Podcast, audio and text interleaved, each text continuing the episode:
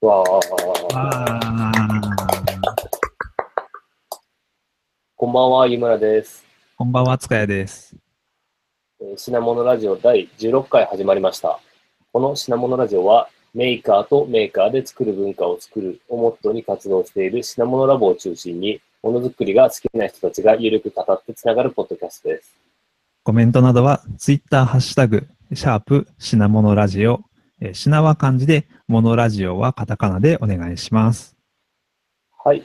じゃあ、えっ、と、今日は、えーメーカーフェア東京の、えー2017の直前ということで、えっ、と、今の二人と古賀さんと一緒にお伝えしたいと思います。古賀さんよろしくお願いします。よろしくお願いします。こんばんは、古賀です。どうもどうも。こんばんは。こんばんまあ、は。準レギュラー、準レギュラー的な感じですね。そうですね。そうですね。最多出場記録をまた伸ばしてしまいました。すいません。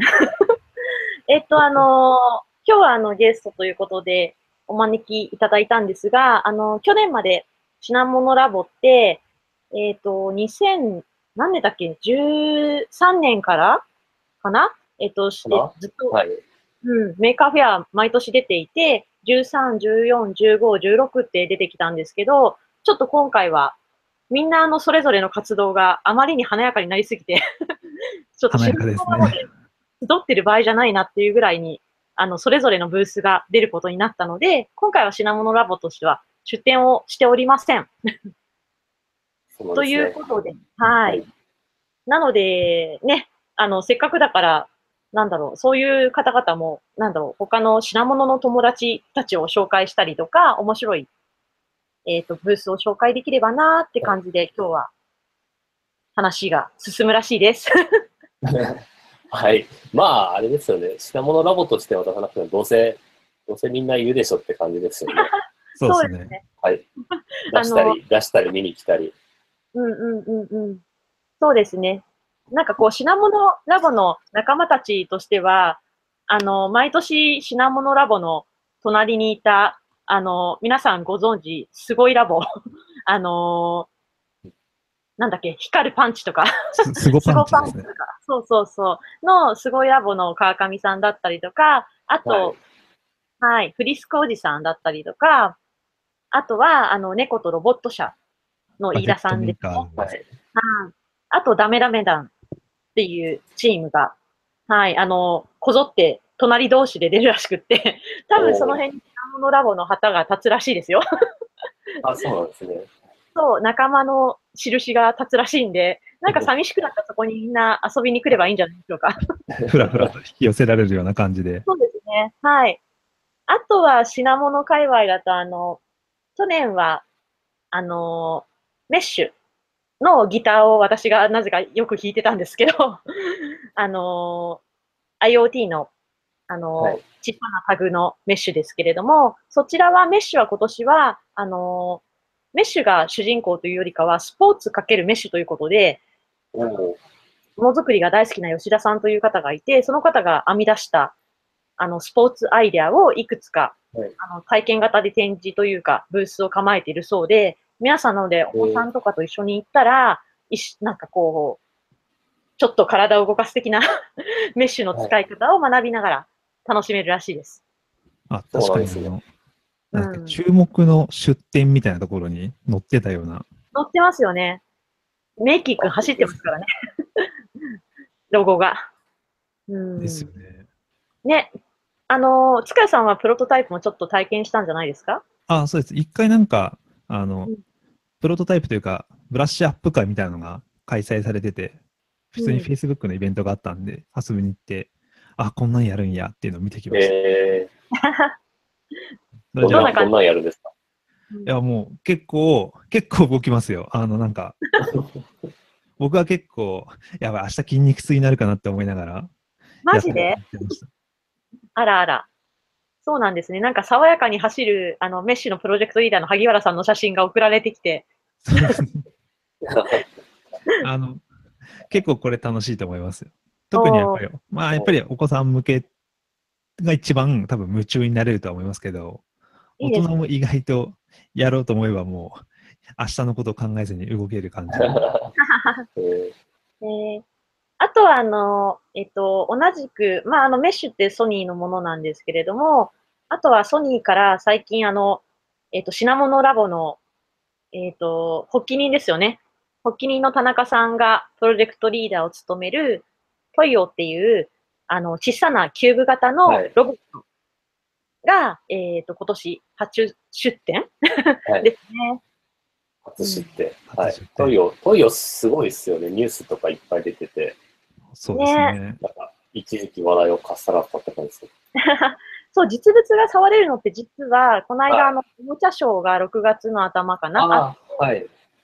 で、その後は多分、ここじゃないかな？うん。皆さんがそう、たくさん触れるのってここになると思うので、うん。なおかつなんかあの、その、いわゆるこう、まああの、 toio って子供たち向けの体験がとても充実してくるような予定のね、えっ、と、デバイスというかおもちゃですけれども、あの、今回のメーカーフェアでは、あの、いわゆるこう、プログラムだったりとか、エンジニアさんとかが、あの、楽しく発展させられるような話とかの、まあ、プロトタイピングというか、自分たちでやってみたやつとかを、こう、出すっぽくて、え ちょっと楽しみ。うんー、。楽しみです。なので。うん。そうそうそう。だからやっぱり大人のメーカーも楽しめるような、はい。うん。感じのお話があるそうです。確かに触る機会なかなかないですからね。そうですね。しかも特別、今なんか見てたら、会場限定で特別予約販売も、書いてあったんで、買い逃した人は意外とそこで買い買えるというか予約できちゃうんですね。ね初回限定がなんかすぐなくなっちゃって、ね、僕はギリギリ予約できたんですけど、あさすが井村さん。はいえ、平日、なんか平日で、うんどんどんどんなくなっていくから、こうこれはちょっと早めに予約しなきゃと思って、なんかその時、学会に出てたんですけど、学会の発表を聞きながら、左手そこを予約してました。なるほど。そうか。なんで、そう、品物ラボの仲間、ああとはね、あとはあの、お化けパズル。皆さんご存知ですかね？はい。お化けパズルも最近話題ですよね。そうですね。見ますね。うん、お。化けパズルもね、あの、品物ラボによく出入りしている、あの、メンバーが、あの、お化けパズルの人たちは一応名を伏せて やってるので、あれなんですけど、その、去年は品物ラボのブースですごい大人気で、で、あの、お化けの形をしたお化けが何個かな、十何個かあって、で、うん。その形が似ているから、似てたりとか表裏が分かりづらくって、なので、なかなかそのパズルが完成しないような パズルなんですけど、なんかこう、それの目が光るバージョンがあるんですね。うんちゃんと当たりの位置にお化けを置いたら目が光るってやつなんですけど、それの、去年はね、そのプロトタイプを出してたんですけど、どれくらいの厚みだったかな？えーっと、さっきね、その情報をもらったんですよ。えーっと、去年は30ミリの厚みだったんですけど、今年は9ミリになったらしいです。薄いですね。えー、そう。なんかね、3分の1にオリジナルのそう基板とかをちゃんと作ってですね、はいいろいろ進化していてねですね。で、最近なんかすごいいろんなところでプレゼンテーションもしてるらしくって、そのプロジェクトリーダーが。ううん。なかなかいろいろその辺のこう、どうやって薄くしていったのかっていう話とかも面白いと思いますね。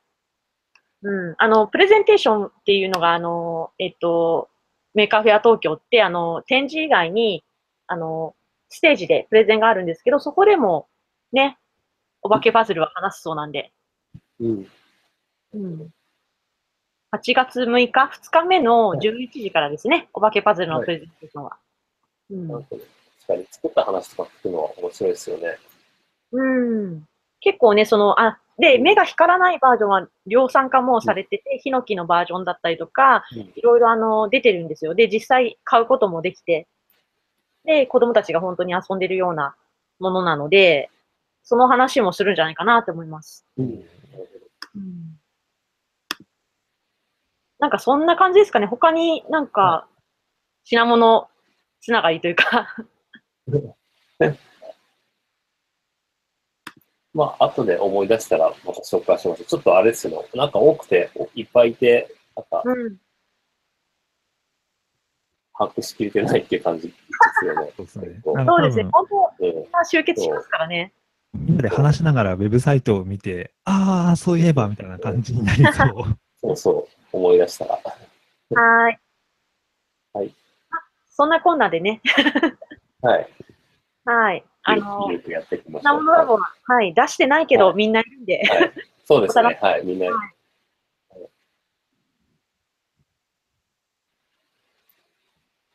じゃあ、どうしましょうかね、今日。そうですね。はい。なんか、去年、去年もこのメーカーフェア東京直前特集ってやって、で、この3人でやったんですけど、去年、あの、みん、出出展物が結構多いから、みんなでちょっと手分けして、事前に、あの、調べて見逃さないように、うんあの、情報を伝えようみたいなのやったんですけど、去年やったのが個人的には結構良くて、はい。で、あの、古賀さんが紹介し、去年紹介してくれた、エレクトロニコス・ファンタスティコスとか、あの、ね、いいですよね。そうそう、うんみ、あの、この去年の直前号で、えー話聞いて、あ、面白そうと思って聞いたらめちゃくちゃ面白くて、あとは、そう、僕が紹介した、あの、ディープラーニングでキュウリの形を、ああ、あれ面白かったですねよ。かったですね。仕分けるやつとかも、そう、その後ニュース、あの、メーカーの記事に、ウェブの記事になってたりとかしたんですけど、あなんかやってて、人の話の聞くのも面白いし、自分で、じゃあ、あの、話のネタとしていろいろ調べるんで、なんかそこで面白いのを見つけられるので、うん。なんかいいなと思って、ちょっと私もそれをやり、やりたいなと思ってお声掛けしました。はーい。はい。じゃあ、早あ速ね、そうですね、早速ね。はい。まあ、この、あの、内輪メモがあるんで、この順番通りいきますか。古賀さん、湯村、塚谷さんっていう感じで。はい。今結構私喋っちゃったから他の人がいいんじゃないかなと。そうですか。はい。じじゃあ、古賀さん、そうですね。じゃあ、一回キックで、はい。僕からいきますか。はい。じゃあ、えっと、います。どんな風に紹介してましたっけ？なんか、1年ぶりで、よく。覚えてないんですけど。はい。はい。えっと、一つ目が、えっと、の、野本かもめさんと西岡隼人さんの、えー本格だしメーカー武士ってやつうん。ですね。なんか、カテゴリーが食品系なのかな？はい。うんフードみたいなカテゴリーが現れてましたね、今年ね。そうですね。はい。そうなんですよ。今年カテゴリーすごい多くて、なんか調べたら、はい。カテゴリーだけで35個ぐらいあって、うん。それだけでも結構見るの大変で食品とアートデザインのうん。うんカテゴリーで、ブースが F の0103っていうところですね。うん。はい。で、なんか、これちょっと URL とか動画とかがなかったんで、写真と説明文しか、あの、わかんなかったんですけど、うんなんか、この、鰹節を削って出汁を取るっていうものの、えっと、機械の、えーデザインを、リデザインを行ったっていうので、なんか、削って、あの、鰹節削って、お湯を沸かして、出汁を取るっていうところまで全て自動化されてるものの、あの、機械化したものを作ったっていうので、写真だけあって、ちょっとこれは、あ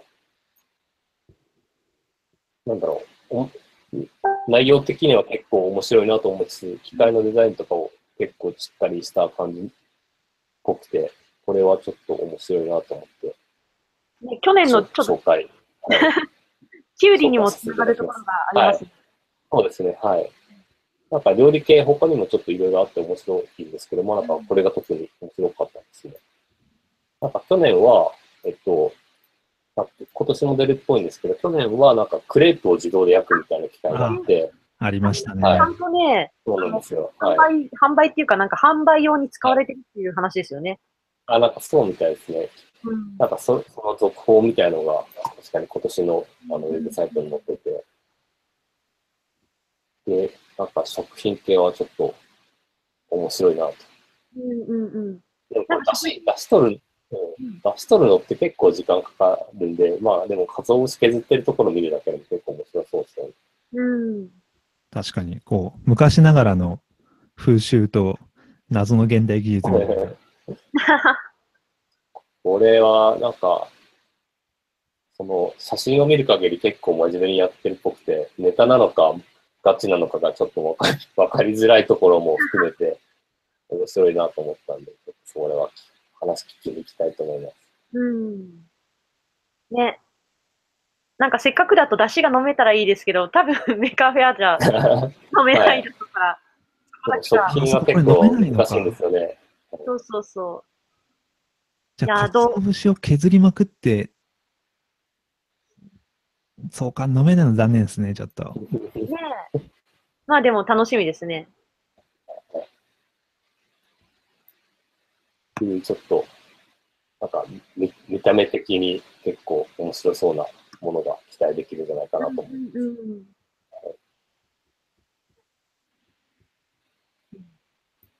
はい。っていう感じですかね、一つ目。はい。はーい。じゃあ、私からも、そうですね。はいじゃあ次、さん。はい。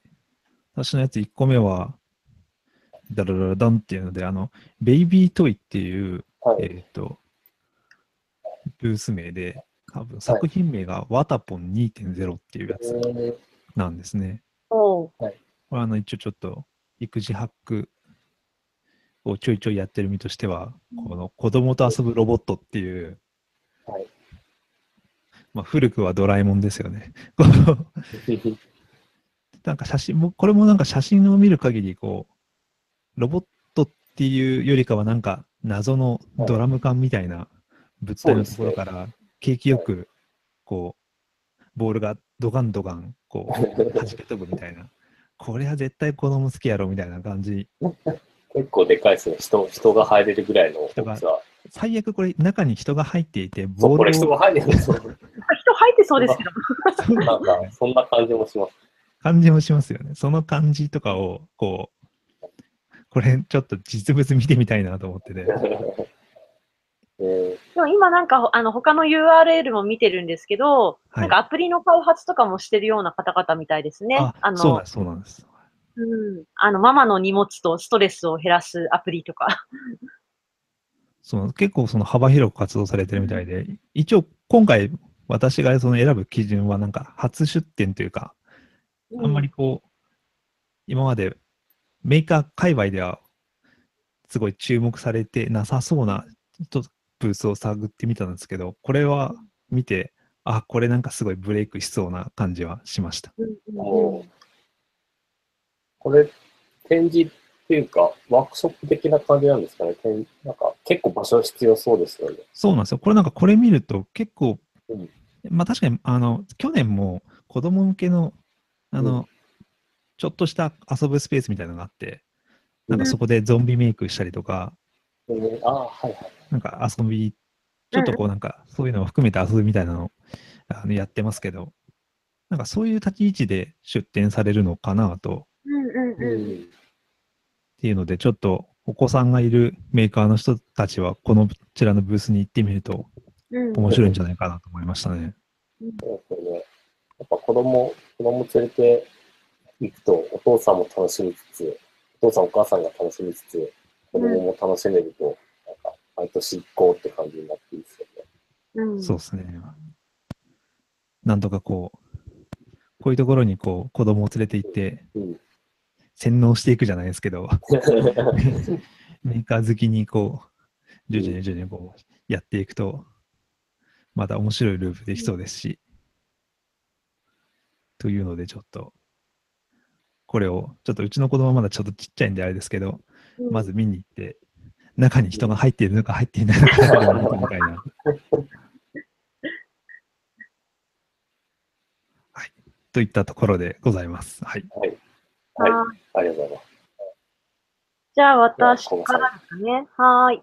私は、まず一つ、こんまあ、あの、多分私も初めてだろうなっていう人とかを、はい主にピックアップしようと思って選んでたんですけど、すごはいい気になったのが、はいウェザーニュース、ソリーブ24かなはいソライソライブですね。はい。タイプなんですね。すいません。はい。で、えっ、と、私全然知らなかったんですけど、はい。花粉の観測器だったりとか、はい。あの、他の、なんだろう、気象に関する観測機みたいなのの機械とかを使って、はい。えー作ってる方々みたいでして、あの、はい。種種種別？あの、出展者の種別で言うと、IoT とか企業内の部活動っていう、えっ、ー、と、カテゴリーに入っていらっしゃる方々なんですが、はい、なんか、はい、そうそうそう、あの、多分これまで見てない方々で、なおかつ、なんだろうな、あ、そうそう、一番すごいなっていう思ったのが、この人たち民間の気象情報会社さんで、いわゆるこう、データ持ってる方々なんですよね。はい。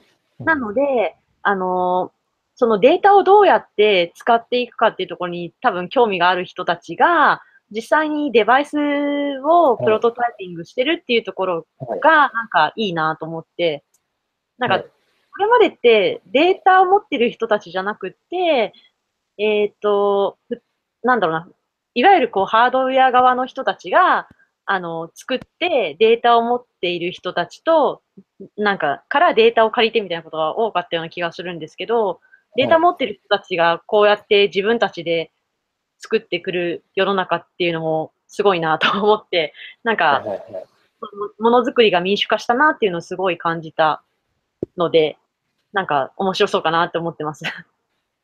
はい。これなんか写真だと、なんかメガネ型のデバイスなんですけど、うん、これ、これが花粉観測器なんですかね。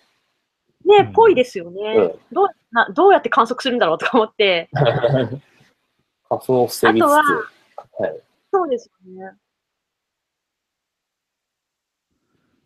パッと見すごいおしゃれっぽいですよね。うん。これ、企業内でやってるやつ、なんかいいですね。なんか結構あの、まあ、はい、あの、以前ちょっと、あえっ、ー、と、瞬きを計測したいって、あの、はい、友達というか、以前一緒に、はい、えっ、ー、と、メガネ型デバイスをなんか緩く作ってたあの、大崎さんっていう 方と、なんか、瞬きを観測してどうにかしたいって言ってたんですけど、なんかその辺に相通ずるところがあり、なんか目とか鼻とか、なんかその辺の状況が取れると、結構心の中も覗けるようになってくるんで、面白いなって、やっぱり思ったりしましたので、ここは要チェックなって思ってます。えーうん、ちょっと、あの、補足すると、あの、えっと、ウェザーニューズさんって、あの、あまずそもそも天天気予報って、あの、気象衛星とか、あの、いろんな観測値のデータあるんですけど、あって、で、そういうデータを使って気象予測っていうのをするんですけど、そういうのって、あの、取れてるところが決まってるんで、本当はもっと細かい情報があった方が精度の高い天気予報ができるんですけど、あのそういうのが、あの、まあ、現状なくて、で、あの、ちょっと前ぐらいから、あの、まあ、ウェザーニューズさんだけじゃないんですけど、あの iPhone とかのアプリを使って、あのユーザーにあのデータを取ってもらうとか、ユーザーのその体感を入力してもらうみたいな、こう、クラウド的な情報の集めるっていうのが結構気象の、えっと、中でやられてて、で、実際にハードウェアをあのユーザーに配ってデータを取るみたいなのをウェザーニューズさんやったりして、で、なんかその辺の流れで結構この辺をいろいろ考えて、なんかいいものがあったら本当のサービスにつながっていくんじゃないかなっていう気がしますね。はい、すごい、なんか、湯村さんの解説でまた学びました。はい。はい、僕は、あの、あれなんですよ。あんま話さないんですけど、地球、地球科学科っていうところを卒業してるんで、あの気象の勉強とかは昔、ちょっとやったんですよ。そっか、ジオですね。そうそうそう。そっか、そうそう。だからここは要チェックだなって本当に思っております。はい、うん。じゃあ次は、あ、2週目ですね。はい。そうですね。はい。えっ、ー、と、また僕から、えっ、ー、と、SMD 工房さんの、えー、ヨーヨーコブっていうものを紹介します。で、これは、あの、ヨーヨーですね。あの、指につけてました。うん、そのヨーヨーで、えっ、ー、と、ヨーヨーの、あの、柄のところに、あの、コブっていう、えっ、と、電球、あの LED の照明の残像で、えっ、ー、と、絵を描いたり、文字を書いたりするやつを、ヨーヨーに出すっていうやつですね。はい。まあ、あの、画像とか動画見れば一発でわかると思うんですけど、なんか、前は、あの、毎年メーカーフェアで、あの、自転車のホイールに、あの、取り付けて、自転車のホイールに動画を出すとか、いうやつは、毎年出してて、今年も出すっぽいんですけど、まあ、それとは別で、あの、ヨーヨーに、それ、なんかそういうのを取り付けて、で、動画とか、えっ、ー、と、キャラクターの絵を出すみたいなのがあって、これ結構すごいなと思ったので、ちょっと紹介します。これ、このちっちゃいのにこれだけやるっていうのはすごいですよね。そうなんですよ。基板、基板から作って、で、まあ、回転のセンサーを取って、で、それでこの回転に合わせて絵を出すっていうのをやってるみたいですね。で、なんか動画、YouTube の動画があの貼ってあって、で、それ見ると、できたのが今年のし、あ最新バージョンができたのが今年の4月とかみたいなんで、うんまさにできた、できたてほやほやのや見れそうです。うん。なんか、日本らしいですよね。こんなちっちゃいのに詰め込む。そうですね。いいな。しかもこう、デモ映像が初音ミクで、あそう。なんか、まんま自転車のやつで見たかもしれないっていう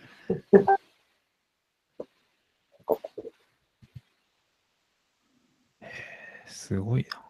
これやっぱ、うん、光る、光るものとかは、やっぱ見てても楽しいし、かつ、うん自分自分で基盤を起こした話とかもちょっと聞くの面白そうで、ううんん。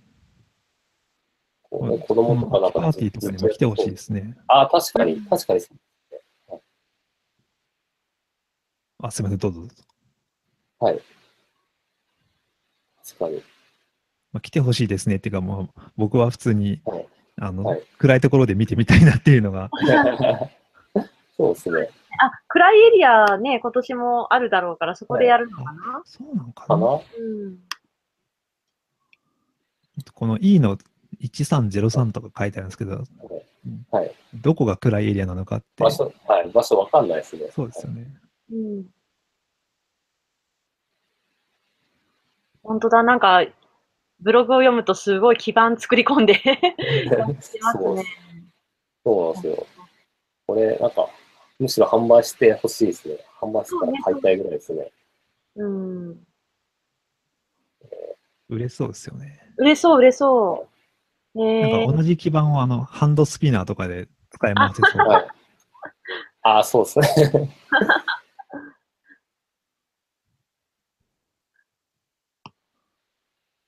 おう確かに。ハンドスピナーもなんか、絵出るやつありますよね。うんうん。アプリで書き込んでとか。なんかこ、これ系の回転のポブ系はいろいろそうですね。そうですね。あの、新里さんも、あの、は回転光るもの系ですよね。い。はい。えあフラの、フープ？フラフープ。はい。ね。それも楽しみですね。新札さんは普通に出店もするし、プレゼンもするしで、ーえうん。非常に今年は盛り上がりそうな。そうですね。うん。シラフの新里さんが暴れるっていう。ね。楽しみですね。ー そうですね、確かに。プレゼン朝一ですからね。うん。ね。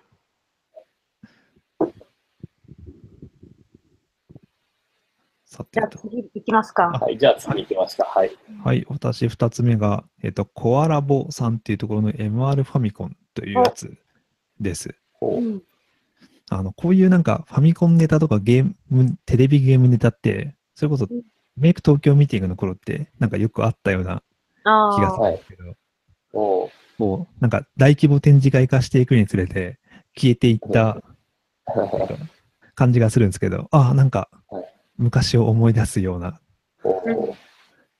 なんかこう、ケーブルめっちゃ出てるのがファミコンに誘って、そこで MR 的な体験ができるみたいな、えー、あ、これ面白そうですね。そうなんです。これマリオあの、マリオの世界に入り込んでやる感じですね。そうです。で、それがそのまあ VR じゃなくて、現実世界に登場されてるんで、うんうん。現実世界に急にマリオのフィールドが現れるみたいな、多分なんか似たようなのをやってる人って他にも多分いるいたと思うんですけど、うん。こういうなんか手軽に一つの部材というか、キットでファミコンの内容が体験できるみたいなのとか、あと、カセットの持ち込み OK っていうのが書いてあったんで、うん。これってデモだとファミあのスーパーマリオですけど、うん。こう、やろうと思えば他のファミコンカセットを持ってきて、そこの会場でファミコンができる、MR 上のファイファミコンができるみたいな、っうん。おうていう、そういうちょっとなんか街の広さというか、ちょっとファミコンカセット1個買って持っていこうかぐらいの思わせるようなうんうんうん。のがあるので、なんかこう僕ら的に何かアプローチをかけて、それでなんか体験できるっていうのって、うん。まあそれも面白いなと思ったので、ちょっと入れさせてもらいました。うんでもこれ VR とはそうか。VR とゲーミングになってるんですね。ね。えというのでミクス、トリアリティなんですね、MR って逆。なんでデータをうん。iPhone、iPhone 経由でなんかやるって書いてありますね。えー、ー、えこの辺も難しいことはよくわかんないですけど、どうなるんだろう。ちょっと楽しみですね、でもねそうで。すね。この最新技術の MR と、うん。なんていうか、昔のゲームっていう組み合わせもなかなかいいかな。個人的に好きな要素がたくさん詰まってるので、うんうん。これはちょっと体験しに行きたいなと思いました。うんうんうん。ー、ですね。多分。僕ら世代に当たりそうな感じですね。はいなんかレレトロ、レトロ感と最新技術感があって、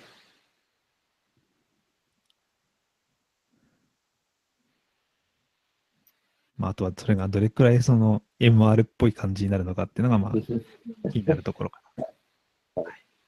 うん。こちら2つ目です。はい。はーい。はいじゃあ、私からかな？はい。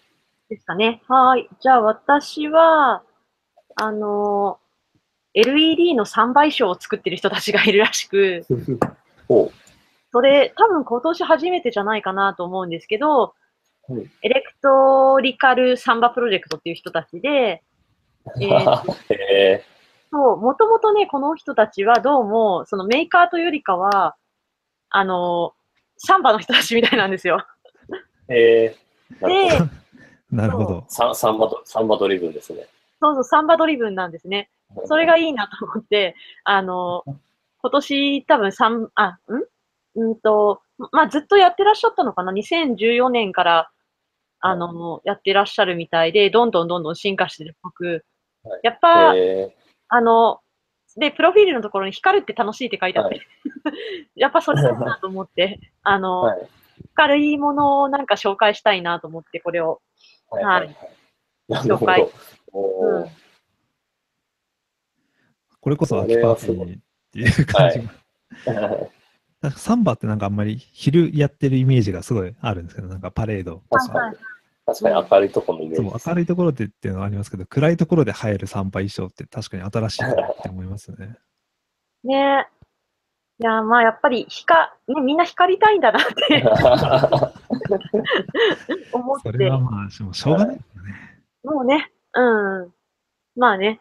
でも、実はあの、メーカーフェアって毎年、なんかこう、出たものとかが、なんか気づいたら紅白とかに出てるんですよね。おお紅白？で、大体、なんかこの、こういうタイプのものが出てるような気がして、ね、なんか気づいたらみんな紅白に出ているこの 流れで言うと、今年はサンバかなっていう気がしたので、ちょっと。あ、そっか、うんスケルトニクスとか出てましたね。ああ、そうそうそうか。そう。出てましたね。出たし、うん。なんかね、やっぱりここで見初められたものが出たりはするから。うん。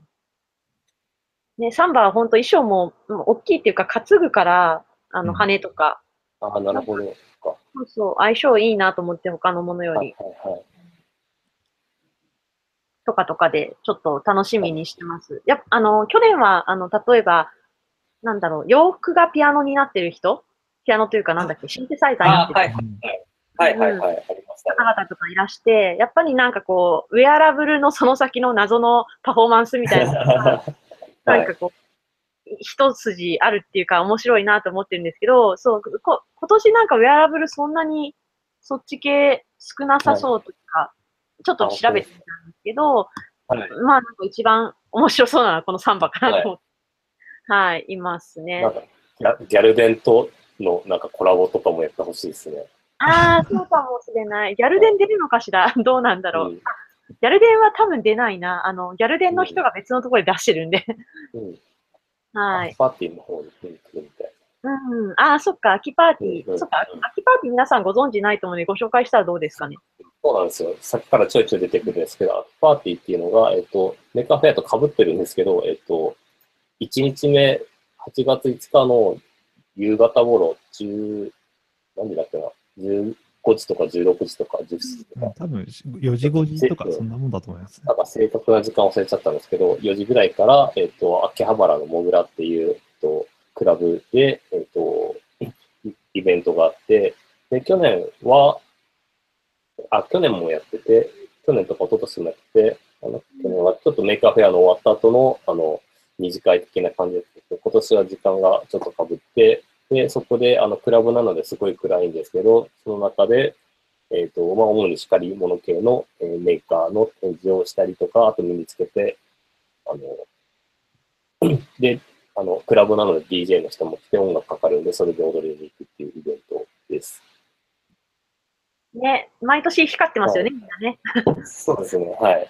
で、なんか今年は、あの、今年は、えっ、と、なんかプレゼンテーションバトルみたいなのをやるらしくて、僕も細かいことよくわかってないんですけど、なんか、普段クラブにいる人たちとメーカーの人たちがプレゼンテーションでバトルするみたいなのをやるみたいです。あのギャルデンさんと高須さんが企画して、はい今進めてる人で。すごいことになりそうですね。はい。その、ヤルデンの人たちとかは、てかメーカー系の人たちがプレゼンするっていうのはわかるんですけど、はい。クラブ系の人たちが何をどうプレゼンするのかが、さだっぱりわからまず、まずないのがいいですプレゼンテーションとはみたいなのを、ちょっと、あの、事前にレクチャーする会もやってたっぽいですね。なるほどはい。これはもうちょっと、そういうのが好きな人もぜひ行くべきと。はい。そうなんですよ。ちょっと、メーカーフェアとはちょっと、毛色が違ったイベントで、多分、あの、多分こういうのでもないとクラブとかなかなか行かない人も多いと思うんで、ちょっと、あの、興味ある人は見てみてください。多分、ウェウェブサイトとかがきっとある気あが、しますそうですね。後でシェアします。じ一応4ゃあ後で時、9時だそうです。4時か。はい。で、あとで、メーカーフェアの落選通知を持ってきてはい500円割引って書いてあったんで。あ僕のためにあるようなイベントだなと思いました。そうあで、僕も今年は、この、えっと、メーカーフェアは展示ないんですけど、えっと、秋パーティーには、あの、キーボードのプロジェクションマッピングのやつを展示しています。あの、も持ってきニますコテック金沢で出したやつですね。はい。そうですね。はい。去年も秋パーティー出してて、今年も出します。おー見たいな。行かねば。そう、いかねば。はい。ぜひ。はーい。じゃあ次に行きますか。はい。はい。さもう3週目ですかね。はい。えっ、と、スイートエレクトロニクスさんの、えーヒートガンで作るフルカラーポップコーンっていうのを選びました。で、これ何かっていうと、なりました。はいまあなんか、もう名前で大体わかると思うんですけど、あの、シートガンっていう、あの、電子、あ、で、まあ、電子工作とか、まあ、普通の工作によく使う、あの、温めて、あの、接着剤とかしてくっつけるやつに使う、あの、ヒートガンですけど、え強いー、ドライヤーです。それを使っうん。そうですね強いドライヤーですね。はい。それ使って、あの、ポップコーンを温めて、ポップコーンを弾けさせて、えっと、ポップコーンを作ります。で、なんか動画見るとさらに飴とかとかして色つけるみたいなのをやってます。あ、そうか、それでフルカラーなんですね。うん。そうそうですね。はい。まあ、これはまあ、あの、ネネタ系だと思うんですけど、まあ、発想にやられたなっていう感じですね。うんうんうん。そうか、確かにヒートガンで料理するって悔しいですね。こう、思いつけなかったのが。え、これも一応実はやりましたよ。あの、あ 去年の,、あの忘年会でしたっけ、あれ。あ、忘年会じゃなくて、あの、品物、なんだっけ。まあ、ま、みんなでマスを作って飲もうっていうミニ品物ラボをちょっとやったときに、肉をヒートガンで焼いたらどうなるんだろうかって、焼くっていうか、あれですね、温めるんですよね、確か。そうそうそうそう。温めのレンジレンジなかったからみたいな。でもね、まあまあできましたよね。できましたね。えなんで、これがポップコーンになるとどうなるかっていうのが気になりますね。ー、いや、これからヒートガンクッキングがギークの間で流行るかもしれないですよ。ね。まあまあでもなんか爆発したりとかね、なんかうまくこうやんないとね、いけないから、気をつけながらみんなやれば楽しいんじゃないかなって思います。うん。なんかツールを使った料料理って、なんかちょいちょいネタ見かけて、あの、うん。3D プリンターで、3D プリンターのあの、温めるのを利用して、あの、食品を温めたりとか、あとは、あの、レーザーカッター使って、レーザーカッターで、あの、木の尻尾を焼いて燻製作るみたいなネタをやってる人とかがいたりして、結構この、ハック、ハックして料理作る系は、あの、面白いのが多いですね。うんうんうん。なんですか ?AB プロでしたっけ？アブプロ、はい。アブプロ。アブプロ、はい。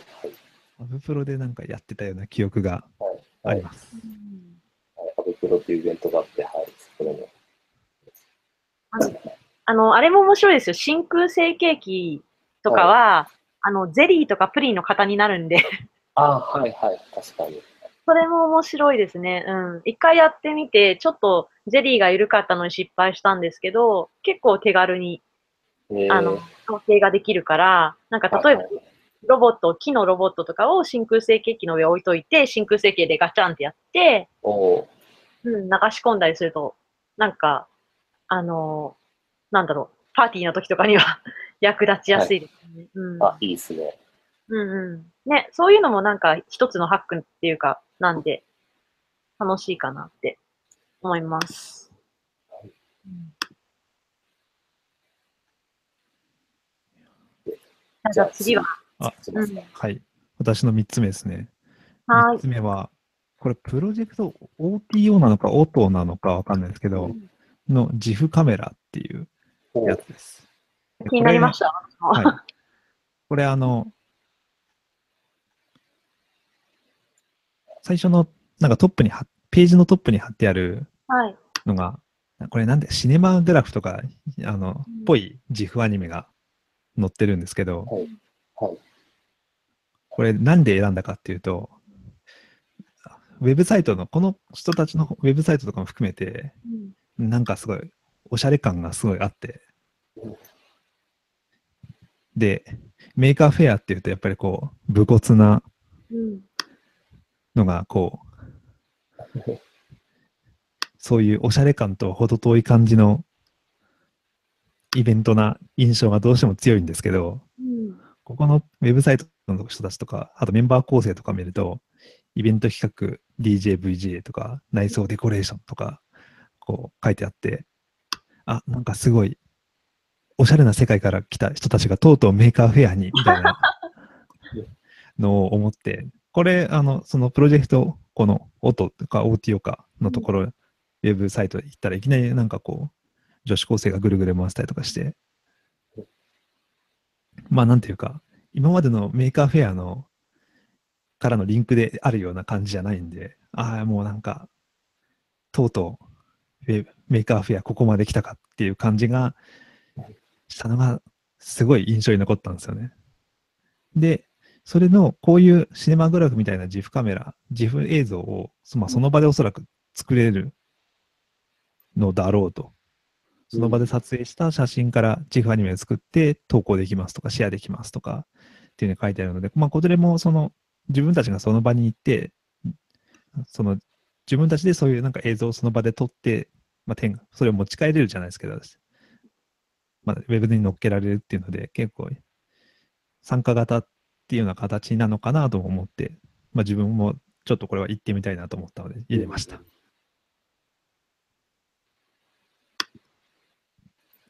や、撮ってみたいですよね、これ、普通に。これ、こういうのって、なんか、意外とい、なんですかね、お金払ってでもできない感じなんじゃないかなと思っていて、うんうんまあ、あんまりやりたい人がいるのか、たくさんいないのかもしれないですけど、あ れなんか、たまに展示系、サイネージとかでこういうのありますけど、それを、なんか、ラズパイと、ラズパイだけでやったっていうのが結構すごいですね。うん。ね、なんかその場で撮れるのがいいですよね。そうなんですよ。うん。で、大抵こういう場所ってなんかみんなおかしなあのものたくさんあるじゃないですか。うん。らそういうのを使ってこういう GIF アニメとか作れたら、まあ楽しそうだなとか、うんヘボコンの様子とかこういうの GIF アニメで作ったら楽しそうだなとか結構いろいろ、この出店してるものを使って何かやるみたいなのが想像できるのがいいなって思いますね。うんうんっていう、もう、多分初出店全く面識ない人たちっていう縛りを自分で勝手につけて、選んでみました。おしゃれ系からやってきた。確かになんかイベントとか結構行くと、大体なんか一回は見たことある人がほとんどなんですけど、確かにこの人たちは初めて見ました。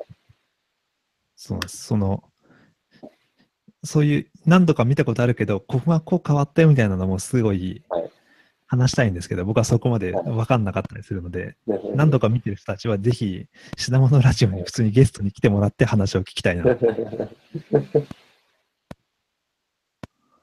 というわけで、はい、選んでみました。はい。じゃあ、私からもう一個。えっと、SRSIV さんたちのマイコン LED ネイルをご紹介しようかなと思っていてはい、で、これ、あの、私全然知らなかったんですけど、あの、ニコニコ学会データのクトノさんたちのやつなんですね。そうです、そうです。は いそう、知らずに選んでたんですけど、昔、そうそう、その昔、まだ品モノラボとかやってない頃に、なんか友達と、なんかメーカーフェア出たいって話になって、何がしたいかなって話をしてたら、やっぱり、はいあの、基板を爪に乗せたいって話になって、はいはい。で、なんでまあ爪に乗せるかっていうと、まあ究極のウェアラブルって着てる感覚をどんな、どこまで減らせるかっていうことなんじゃないかみたいなこととかを話してたんですけど、はい。そこのやっぱり一歩っていうか、なんか爪にあの乗せるって、あのこれまでもね、あの他の方々も、えっと、スイカとか、あのフェリカの、ねにタッチすると光るとかあったんですけど、なんかこれは多分、あの、自力で光ってるんですよね。そうですね。うん。っていうのなので、おー、かわいいなと思って。はい。うん。やっぱりなんか、こういう、なんだろうな。うん、ガジェット感を減らしていく。で、おしゃれ、おしゃれというかなんか、本当の、なんだろう、あの、化粧とかみたいな感じになっていくのっていいなと思って。うん。ちょっと見に行きたいなと。去年出してたんですかねあ、私、はい、結構も、あ、そうですね。多分、はい、毎年かどうかわかんないですけど、結構よよく出してますね。はい、あとは、N はい、NT とかにも毎回来てます。NC だとね、結構出されてるみたいなんですけど、メーカーフィットははい。見てないかもなと思って。うん。なんか、ワークショップとかを結構よくやってて、ただ、あはい。なかなか広いんで、うんうん。結構見落としがちかもしれないですけど。ね。ちょっとなので、今回は見に行こうって思ってます。はいうんそんな感じかな。これ、あの、展示だけじゃなくて、毎年ワークショップ、今年も多分ワークショップやって作って、あの、ざ材料費はもちろんかかりますけど、材料費払って、そこで作って持って帰れるっていうワークショップをやってると思う。うんうんうん。んね。ちょっと時間があればやってみたいですね。はうん。うん。ね。しかもこれをなんか人文学の人たちがやってるっていうのがすごいなと 思うんですよ。ね。なんかこう、そういう文学とかの方からこれを思いついて やってるって、びっくりっていう感じですね。うん。つくばの人たちですけどね。はい。うんそうですね。ね、他にもなんかね、ウェアラブル、なんかついついウェアラブルを見ちゃったんですけど、いはいろい。ろね、ありそうなんで、はい。はい。確かになんか、はい結構今回3人で紹介したんですけど、なんかうん僕は他の人が紹介したやつは全然、なんだろう、あの、多分あの、一応サムネイルは全部見たんで目は通してるとは思うんですけど、あの、なんだろう、全然気づかなかったというか、知らなかったやつだったんですごい面白かったです。うん。いや本当になんか、あれ、はいこんなんあったっけって、こそうそう、こんう、なのあったっけそう。な、ありますよね。こう、そうん、あと、まあ、あの、現地に行ってから、やっぱり、なんかこう、書いてないことやってる人たちがいるんで、う。うん。そうですね。そうそう。それもね、あの、気になるというか、その場でみんなにうんなんか面白いのあったってやっぱ聞くのが一番で、現地に行って。ああ、なるほど。そうなんですよ。そ結構ね、その辺がね、肝っていうか、うん、ですかね。うん。なんかこう、この間、あの、ベイエリアの行った時もやっぱり全然言えなくって、はい で、やあの、日本人の出店者さん同士で、あの、1日目終わった後に、なんか飲みに行ったりとかして、で、そこで情報交換して、はいはい。で、また2日目以降見に行ったりとか、そんな感じだったんで、まあね、2日いらっしゃる方々は、そういう時間を持つとまた面白いのに出会えるかなって思いますね。うん、そうですね。うん。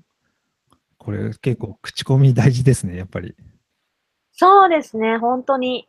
口コミとか、あとは、まあ、インターネット、ツイッターとかね、フェイスブックとかで流れてくるものをちょいちょい追いながら、うん。ね、出店してるとやっぱり見に行く時間が少ないんで、そう、それは本当思いますね。うん。去年、一昨年と。そうなんですよ。ね。今年は久しぶりに参加者で行くので、じっくり見て回ろうかなと。参加者というか見学者ですね。見学者、そうですか。見学者で。二村さんは？僕は、えっと、今年はプレゼンテーションがあって。それで出ます。えっと、うんスペースアップスチャレンジ、ススペースアップスジャパンっていう、えっと、ブースと、えっと、プレゼンがあって、で、僕はプレゼンだけなんですけど、えっと、うん2日目の、えっと、15時、15時何分だっけな。うん。2日目の15時ジャストから15時20分までですねう。んうんですかねうんうん。はい。で、えっと、今まで、あの、毎年4月に、えっと、NASA が主催で、えー宇宙ハッカソンっていうのを、えっと、全国、全国全、全世界でやってて、で、それで、えっと、日本でもやってて、それの、あの、事務局長とか僕がやったんですけど、えっと、まあ、今まで5年間やって結構、5年、6年、5年ぐらいやってて、えっと、で結構面白いものとかいっぱい生まれたんで、まあ、あの、その作品の紹介を、えーします。そうですよね。この辺、実はこう、今年のプレゼンテーションって、すごい熱いというか、なんていうか、特に日曜日の。やばいですよね。こう、さっきの印刷さんの話もありましたけど、朝一印刷さんで、その次がお化けパズルで、そしてヘボコンにつながって、で、まあ、スポンサーの話もまあもちろん面白い話あると思います思いますけど、それが終わったら小林先生があって、みたいな、こう、で、オープンソースのロボットがあったと思ったら湯村さんの発表があるみたいな、うん。なんかもう、場合によっては一日中なんかプレゼンテーションブースに張り付いてないといけないんじゃないかっていうぐらい面白い発表がたくさん続くので、全然そうなんですよ。すごい濃くて、なんかそもそもまず、えっ、と、こんだけ展示があって、で、プレゼンテーション2日間しかないんですけど、さらに、えっ、と、スポンサー枠と基調講演とかが入ると、あの、これ、あの、毎年審査をやって、審査通った人だけ喋れるんですけど、あのそこの審査を通った人はかなり濃い人ばっかり残ってるんで、全部面白い話じゃないないかなって気がします。うん。ね、本当にこれ、うん。なんか、普通に出店してると大体聞けないんで、聞けないですね。なんか、あれ、本当配信してほしいなぐらいの感じの内容ですよね。確かに。配信ってないんでしたっけ？ないですね。うん、ないない。はい。あの、一昨年ぐらいね、品物ラボでね、喋らせていただいてて、うん。誰かが動画撮ってくれてたんですけど、配信は基本ないんで。すいません、はいそれ私ですね。そっかそっか。ね。はい今年はあの、あの、基調講演がマイクロビットっていううん。子供たち向けのマイコンボードのお話だったりとか、プログラミング教育の話とかも、あの、すごいあったりとか、あとメッシュもね、そういうお話をするみたいで、あの別の、なんだっけ、メーカー、エリアは違うんですよね。プレゼンテーションとはまた別に、えとメーカークラスルームって場所があって、そこ、で、えっ、と、メッシュは、えっ、と、塾の方々と話しするみたいですね。学びに活かすにはどうしたらいいか。うん、あと、小学校の先生とかとお話しされるみたいで。まあ、そういうスティム教育みたいな文脈のプレゼンが結構あるのも、今年の見どころかなって、うん、思いますね。なんか、そうそう始まるのか、みたいなあ 印象。これか。えっとですね、2日目の、えーっと、12時半から1時10分まで、トークセッションでメッシュ、萩原さんが話されるそうですね。はい。メーカークラスルームですね。うんそうですね、メーカークラスルームですね。で、しかもその後、スあのストロビーズとか、まだそ、ここもやっぱかなり濃いですね。そう、濃いんですよね。メッシュの前の話もすごい、あのーあれですね、大学院の、えっ、と、看護ファブの皆さんみたいで、これもね、結構濃い話が出るんじゃないかなっていう方々ですね。うん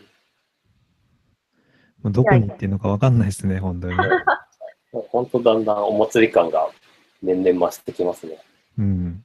ね、今年は隣がね、デザインフェスタだから、もっとお祭り感が出おおーそうそう、真か。夏のデザインフェスタですね。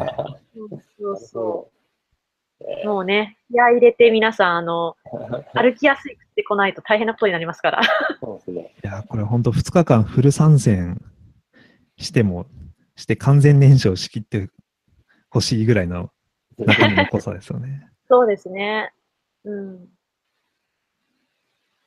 まあ私は、あの、どこかのブースにいるんで、皆さんお会いできたらと思っておりますので。あ、当日は古賀さんを探せってことですね。そうですね。あの、とあるブースでお手伝いしてます。僕はいろいろ見学しつつ、エアヘボコンになんとか参加したいなと思っておりま。いいですすね。おーえ、あそうだヘボコンは事前、事前申し込みがいるんですか？事前申し込みが半分と、枠が一応あって、はい事前申し込み枠が半分、当日受付枠が半分で、ねえ、なるほど。なんで当日も、あの、確か土曜日2回、日曜2回してるはずなんはで、なんかロボットを持って行って登録してもいいはずだし、もはいう何も手ぶらでやってきて、なんかその場でなんか、そこである材料で作るみたいなのも OK うん。なはずなんで、えー、なるほど。ねもう、結構でも当日枠はすぐ埋まっちゃうんでね。そうですね、早めに来て、どこどこかの受付で、多分お金を払う、800円を払うと、もらえるはずです。うん、いやーなんか、出店今年しないんですけど、やっぱりワクワクしますね、この時期。まあ、ただ、あの、この真夏なんとかならんかとは思いますよね。ねえ。10 10月か11月にやりたいって心の中で思いながら、まあでもね、あの、小さなお友達たちがみんな来れるのって夏だから。そうそう。夏休みの方がね安いし。ね。なので、この木に来てうん、なんだろう、工作のやり方を教わったりとかもすごいいいと思うんで。うん。確かに。夏休みの自由研究にも良さそうですね。そうですね。自由研究、確かに小学生がいる家庭の方には、本当にこういうと。ころに行くともう自由研究のネタなんて山ほどありますからね。うん、ね。うんいやー、なんか本当に、いや、本当にあの、実は、そう、出店するとこの時期すごい大変で、みんな追い込みでね、そうですね。うんラジオとかやってる場合じゃないぜ、み場合たいな。じゃないですけどね、うん本当に。うん。でもなんかこ、多分ね、まだ出来上がってない人がほとんどだと思うんで、あの、絶賛応援というか、あの、ね、あの、これから、なんだろう、まだ情報交換皆さんしながらやっていく時期だと思うんで、ね、そういうのも、あの、品物ラボこれ品物ラジオやってたりしますけど、あの、オンラインコミュニティとかもあるんで、コミュニティというか、Facebook のグループかな？うんね、わかんないことがあったらそういうところに投稿したりとかね、聞けば誰かが答えたりするんで。そうですね。確かに。まだまだ、あと1週間ありますからね。ね。そうっす。うん。ね、あの、あとはなんか別に出店しなくても作ったもの持ってくればいいんで。それは、それ、まあ確かに、僕、去年も、あの、うん。ウェアラブル的な、あの、アイテムを身につけてきてる人、たまちょいちょいいますもんね。そうそうそう。全然ね、それでね、楽しいんですよ。なんで、あの、私も出店はしないですが、なんか、何かができそうだったらなんかしていきます。そうですね。じゃあ僕もちょっとなんか考えて持っていきます。ね。みんなそんな感じでお祭りを楽しみましょあすごい、なんかいい締めな感じでなりました、はい。いい締めだったんで。いやー、じゃあそろそろ時間ですかね。そうですね。ちょうど1時間で。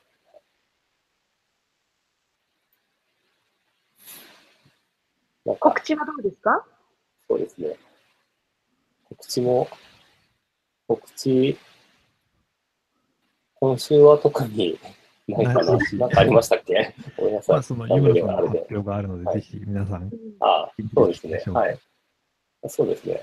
このスペースアップスの発表と、あとはブースもあるんで、多分ですかね。僕はそこにいることが割と多い気がするんで、ぜひスペースアップスのブースに来てください。あ、そうだ、ちなみに、あの、ちょっと抜けてたんですけど、はい。あの、プレゼンテーションで小林先生が話すときに、あの、い以前ゲストに来ていただいた、あの、ベゼリーの豊田さんもああ、そうですよねあ。そうですねあ、そうか、そうですね。登はい壇されるので、多分ベゼリー話が聞きたい方は、そうですねそこのフ品物、品物ラボファファミリーで。はいァミリーでもはい来てくれたりするんじゃないかなと思ってます。ね、本当まあ、あの、品物ラボファミリーは本当にはい。なんかすぐファミリーになれるんで。そうそうそう。一回来たらファミリー的な感じそうそうあと、ラジオ聞いたらファミリーなんで、そうですね、もねうん、楽しくやっていきたいなと。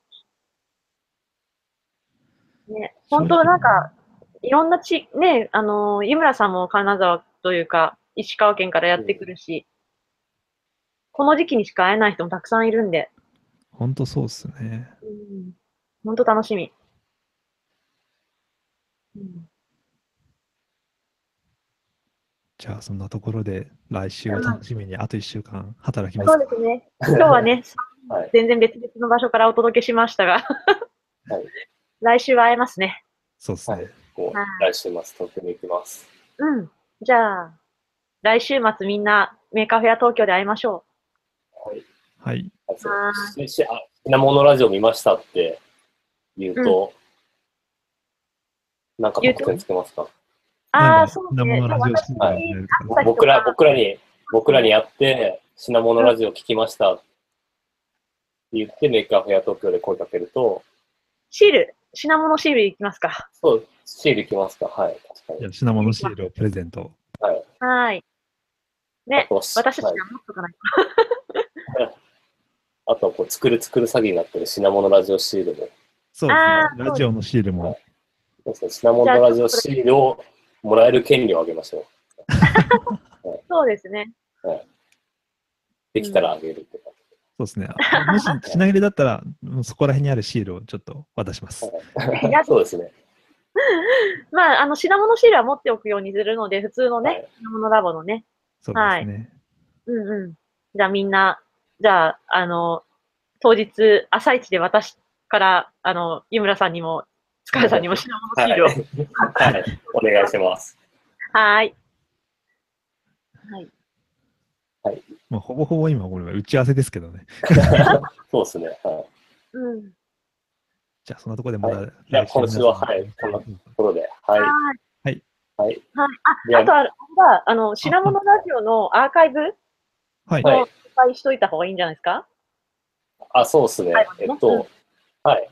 えっと、あの、この話、この、この放送は、えっと、まあ一応、ポッドキャストなんで、あの、ゆあの、iPhone とか Android のポッドキャストアプリで品物ラジオって検索するか、あとはググって検索すると、えっと、品物ラジオの、えっと、ウェブサイトがあったりとか、あと YouTube のアーカイブがあるんで、まあ、どっからでも、今の、上げたやつから、えっと、後でいつでも聞くことができるんで、今日聞いて面白いと思ったら、ぜひぜひ昔のエピソードも聞いてみてください。あとは、ショショーノートっていうそのウェブサイトのところには、えっと、今日話した内容に関連するリンクを全部載せておくんで、今日の話、ちょっと、今日いろいろいろ、あの、プロダクト作品紹介したんですけど、そういう作品、面白いなと思った時に、ちょっとショーノート覗いてみてもらえると、あの、リンクがたどりやすくなって便利です。はい。